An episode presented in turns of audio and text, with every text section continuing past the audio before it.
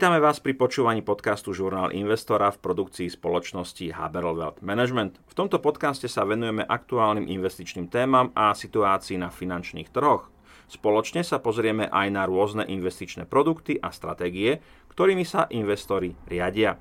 Moje meno je Martin Prodaj a v dnešnom podcaste sa budem rozprávať s Martinom Krištofom, finančným analytikom spoločnosti Habel a Robertom Obernaverom, obchodným riaditeľom spoločnosti Habel. Vítajte páni. Dobrý deň, prajem.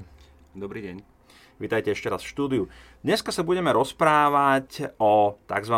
wealth managemente. Takže pán Krištof, začneme tradične otázkou, čo je to vlastne wealth management?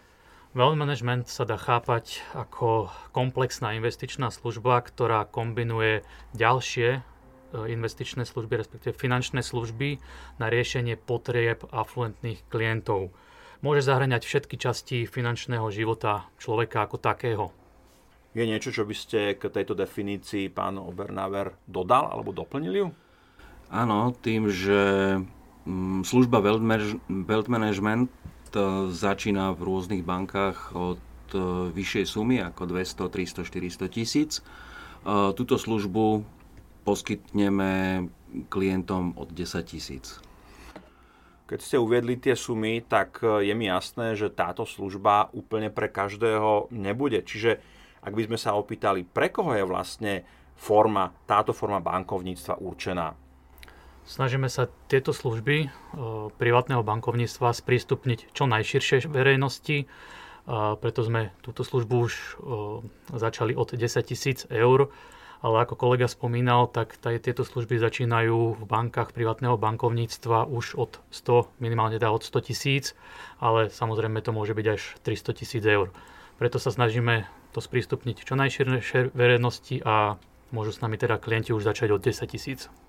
Vy ste spomenuli termín privátne bankovníctvo. Je nejaký rozdiel, alebo mohli by sme tieto dva pojmy, privátne bankovníctvo a wealth management, porovnať? Aké sú spoločné znaky, aké sú rozdiely? Wealth management a privátne bankovníctvo dá sa povedať, e, že je to isté, len iný názov. Uh-huh. Ak sa to tak dá povedať. To isté, len iný názov. Takže neskrývajú sa tam žiadne nejaké technické alebo obsahové rozdiely? Nie, neskrývajú sa tam žiadne rozdiely, čo sa týka nejak technických súvislostí. Poďme na ďalšiu otázku, ktorú máme v dnešnom podcaste zodpovedať. Čo je úlohou wealth manažera? Úlohou wealth manažera je pomocou nejakého konzultačného procesu s klientom zhromaždiť čo najviac informácií od klienta a využiť celý rad finančných produktov a služieb na zabezpečenie či už cieľov alebo potrieb do budúcna samotného klienta.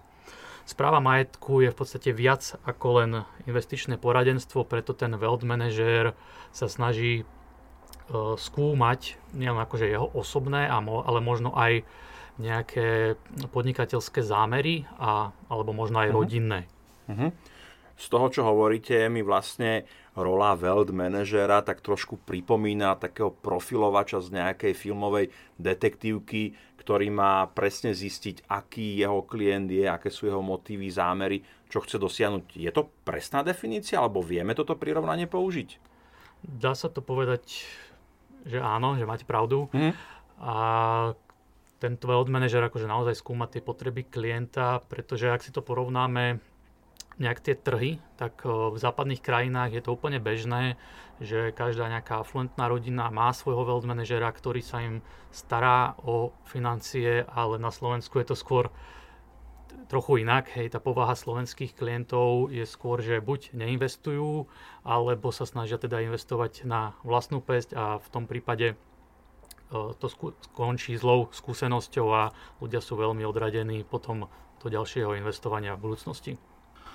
Aby som to trošku rozvinul, v podstate Wealth Manager začína so záujemcom alebo s klientom nejakým krátkým rozhovorom do 45 minút, e, kde si vlastne zistíte ciele toho klienta, čo by ma chcel dosiahnuť tým mm-hmm. investovaním. Jeho krátkodobé ciele, určite tam nebude dávať, že chce si kúpiť práčku za pol roka a podobne, no. ale viac menej také dlhodobé ciele na dosiahnutie nejakej že finančnej nezávislosti a podobne, aby mohol v budúcnosti čerpať z toho majetku nejakú mesačnú rentu alebo ročnú rentu Rozumiem. a v podstate, aby sa stal nejako finančne nezávislý. To je ten dlhodobý cieľ a taký najdôležitejší. Čiže celé to investovanie by malo byť na takú dlhšiu dobu. Ale samozrejme, mal by mať vytvorený nejaký finančný vankúš e, pre prípadné nejaké problémy, ktoré by mohli v živote nastať, aby to mohol okamžite riešiť. A potom tie krátkodobé ciele, treba štúdium detí a podobne. Čiže podľa toho zadelujeme aj e, tie investície podľa tých cieľov a aj alokujeme a diverzifikujeme to portfólio, ktorému v podstate namiešame. Čiže keď sa stretneme, zistíme, e, či tie ciele sú splniteľné alebo uh-huh. nesplniteľné, e, či vôbec náš investičný prístup vyhovuje tomu partnerovi uh-huh. alebo klientovi a či sa pustíme do ďalšej spolupráce. Akým spôsobom vaši klienti rolu toho wealth manažera vnímajú? Je to pre nich prekvapujúce? Očakávajú to? Počítajú potom s tým? Ako, ako k tomu pristupujú? Klienti alebo záujemci o túto službu, pokiaľ ideme do hĺbky tých jeho cieľov, tak si uvedomí, že v banke za prepážkou hmm. takáto služba klientovi ponúknutá nebola pretože dostane rovno nejaký produkt, ktorý by mal splniť nejaký jeho cieľ. Ale pokiaľ ten klient nemá zadefinované ciele jasne, že čo by chcel dosiahnuť tým a. investovaním, tak neviem, či to má význam pokračovať ďalej. Rozumiem. Poďme na ďalšiu otázku, ktorá sa týka wealth managementu. Bavili sme sa aj o tom, že wealth manager de facto spravuje alebo vytvára na základe e, profilu toho klienta E, nejaké investičné portfólio. Moja otázka teda znie, čo má splňať investičné portfólio, pán Krištof? Tak ako sme už teda viackrát spomínali, tak to investičné portfólio klienta by malo zohľadňovať a splňať určité požiadavky, potreby a ciele. E, klienti sú následne teda rozdelení podľa ich povahy voči riziku na základe teda rizikového profilu do niekoľkých kategórií, či už je to dynamický klient, vyvážený alebo konzervatívny a aj keď sa investičné stratégie môžu značne líšiť tom konečnom dôsledku, tak princíp správneho riadenia portfólia e, by malo zostať nemenné. Vy ste spomenuli takú typológiu e, klientov e, z hľadiska ich afinity k riziku, predpokladám. Mňa by zaujímalo skutočne čisto z môjho pohľadu, aký je pomer týchto typov klientov v populácii. Skôr sa prikláňajú naši slovenskí klienti k takému tomu konzervatívnemu, opatrnému investovaniu, alebo skôr sú naladení na väčšie riziko a trúfnú si ísť aj do neistých vôd investovania? Um, to zaujímavá otázka. Práve, že stretávame sa s tým, že klienti alebo obyvateľstvo uh, sú ochotní dať investovať prostriedky do rôznych platformiem, ktoré im ponúkajú vysoký zisk a zvyčajne o tie prostriedky prídu a veľmi hm. rýchlo. Um, pričom nejaká duchaplná investícia, ktorá ich má naozaj zabezpečiť do budúcnosti, je im cudzia. Mm.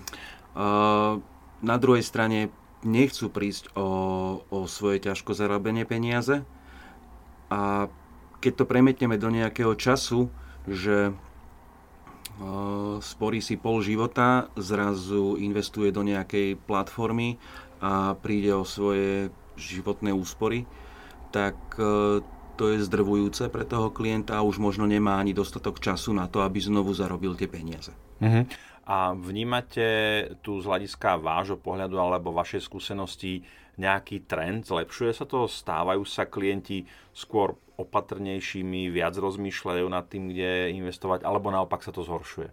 Um, čo sa týka klientov u nás, v našej spoločnosti, myslím si, že vedia dobre ovládať svoje emócie, čo to je veľmi dôležité hlavne aj v dnešnej, dnešnej dobe.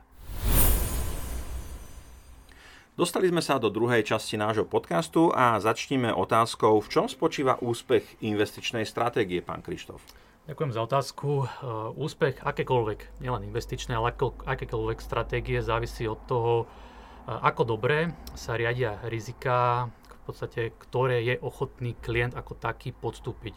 Či je ochotný podstúpiť v priebehu investičného horizontu napríklad pokles majetku o 10-20%, alebo naozaj je to veľmi konzervatívny klient a snaží sa zachovať čo najbližšie svojho vkladu a je ochotný teda znašať veľmi nízke riziko, napríklad 2-3%, alebo naozaj je to teda dynamický klient, ktorý očakáva samozrejme aj vysoké výnosy a preto je ochotný aj znašať nejaké vyššie rizika toho poklesu majetku.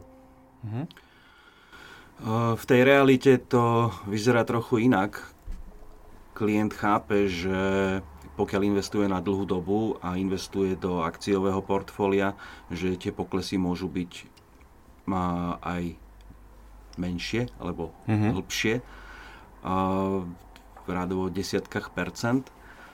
Iné je to, aj keď poklesne portfólio o 10% 10% je nejaké číslo, ale keď to robí klientovi 50 tisíc eur alebo dolárov, mm-hmm tak to už sa ťažšie vníma. Je to možno ročný plat a ťažko sa to potom vracia naspäť. Samozrejme, pokiaľ sa drží svojho uh, investičného plánu a svojho cieľa a vie, že uh, jeho čas na investovanie mu zostáva ešte 10-15 rokov, mhm.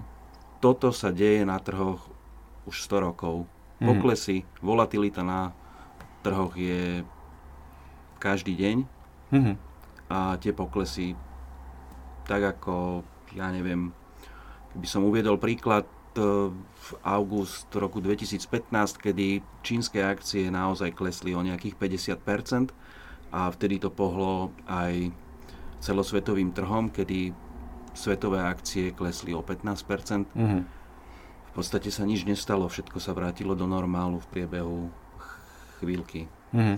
Potom je samozrejme aj na uvážení stratégie, akou stratégiou e, celý ten wealth management ide a čo obsahuje to portfólio pre toho klienta. Uh-huh. Čiže nejaké regionálne investovanie tu nepreferujeme u nás. Uh-huh.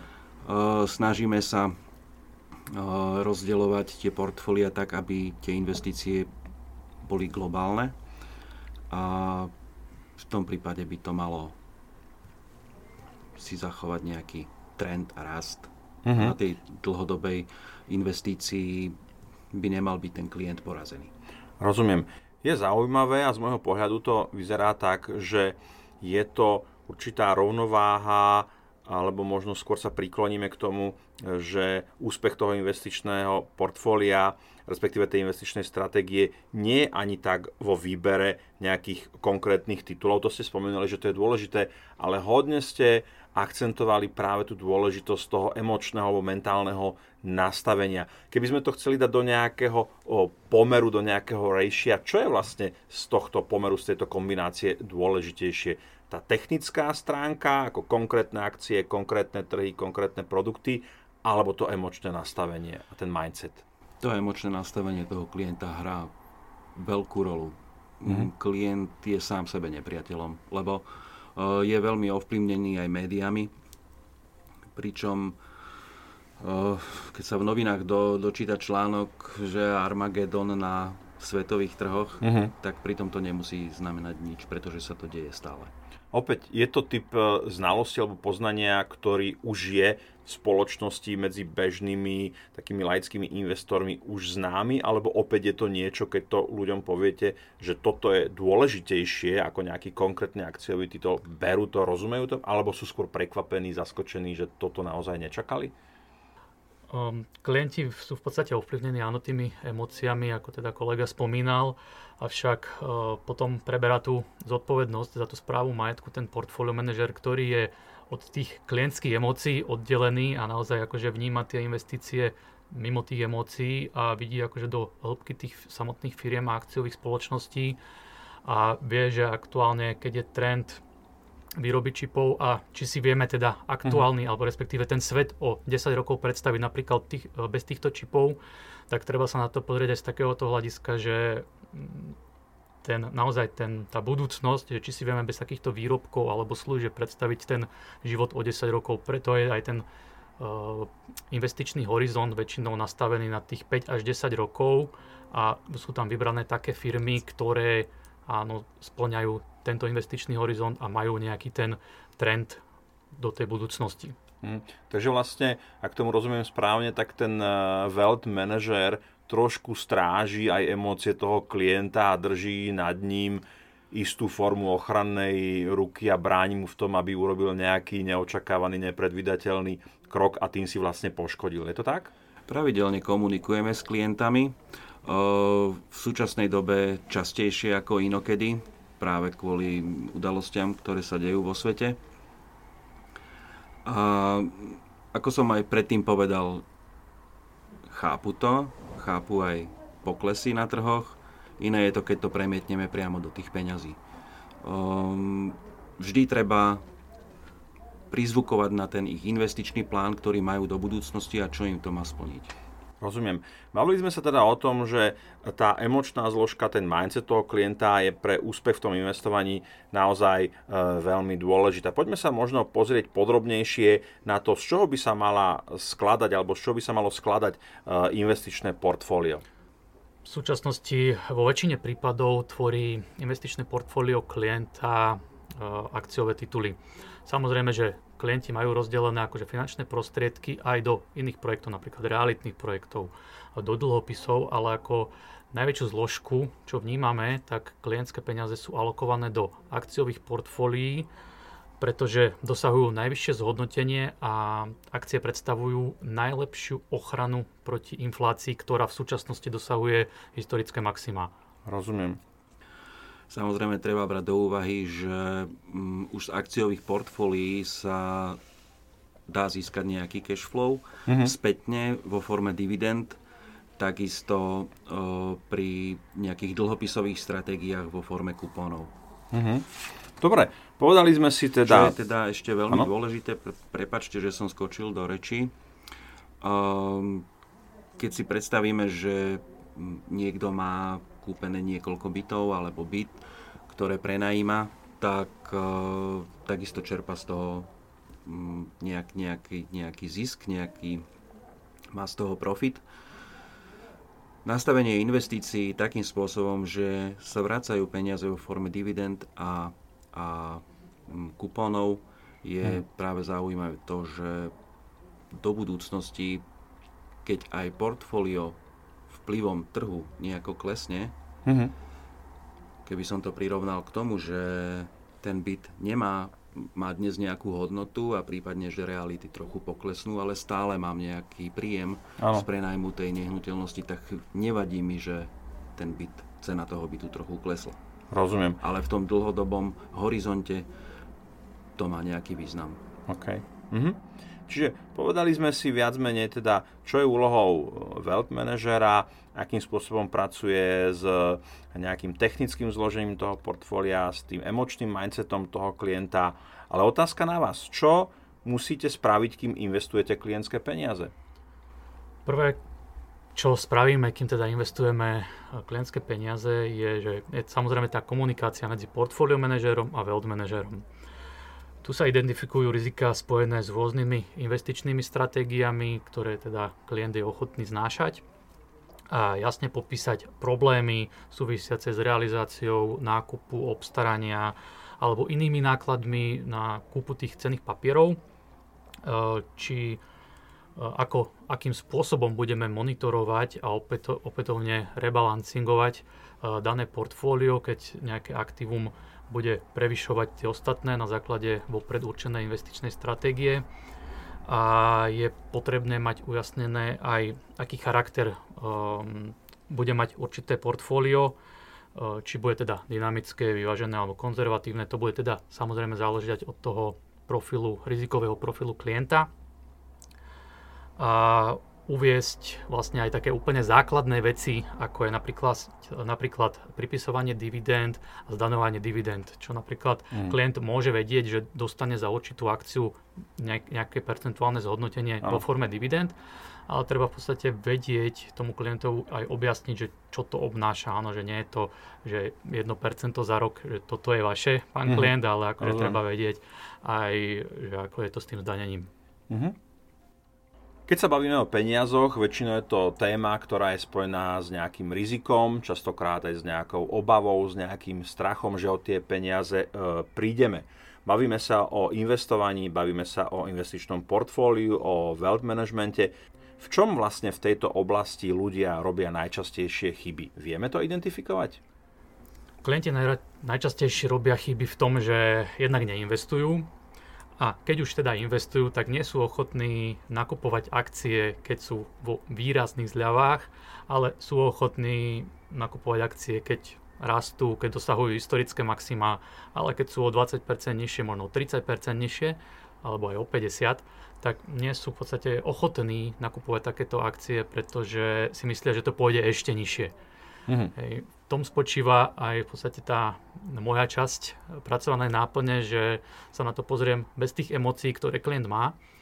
A v podstate neodpredávam v takýchto situáciách, keď takto trhy klesnú, pretože viem, že tie firmy sú stabilné, sú v podstate úplne v poriadku, len áno, je taká situácia na trhu, ako je, či už je to vojna na Ukrajine, alebo je to vysoká inflácia, či to boli blokády v Číne kvôli COVID-19 do nedávna respektíve ktoré stále pretrvávajú, alebo to bola extrémne vysoká cena ropy, tak áno, sú to jednorazové faktory, ktoré sa spojili do jedného a tie akciové trhy naozaj padli o e, rádovo niekoľko desiatok percent, ale treba sa naozaj pozrieť do hĺbky tých spoločností a treba teda oddeliť tie emócie od tých reálnych čísel. Mhm. Vplyvom toho, že trhy padajú, tak klienti, aj keď by mali prostriedky na ďalšie investovanie, tak radšej budú čakať a myslia si, že dokážu načasovať ten trh takým spôsobom, že sa trafia na to dno. Uh-huh. Ale to sa nikdy netrafia. Uh-huh. Samozrejme, trhy sa môžu kedykoľvek otočiť, znovu začnú rásť a tí klienti budú čakať až dovtedy, pokiaľ nebude opäť vrchol. Rozumiem. Vtedy nakúpia. V dnešnej téme sme sa bavili o wealth managemente, čo je úlohou wealth manažera, bavili sme sa o investičnom portfóliu, dostali sme sa na záver toho dnešného podcastu. Máme nejakú záverečnú myšlienku, nejakú bodku, ktorou by sme ten dnešný podcast ukončili?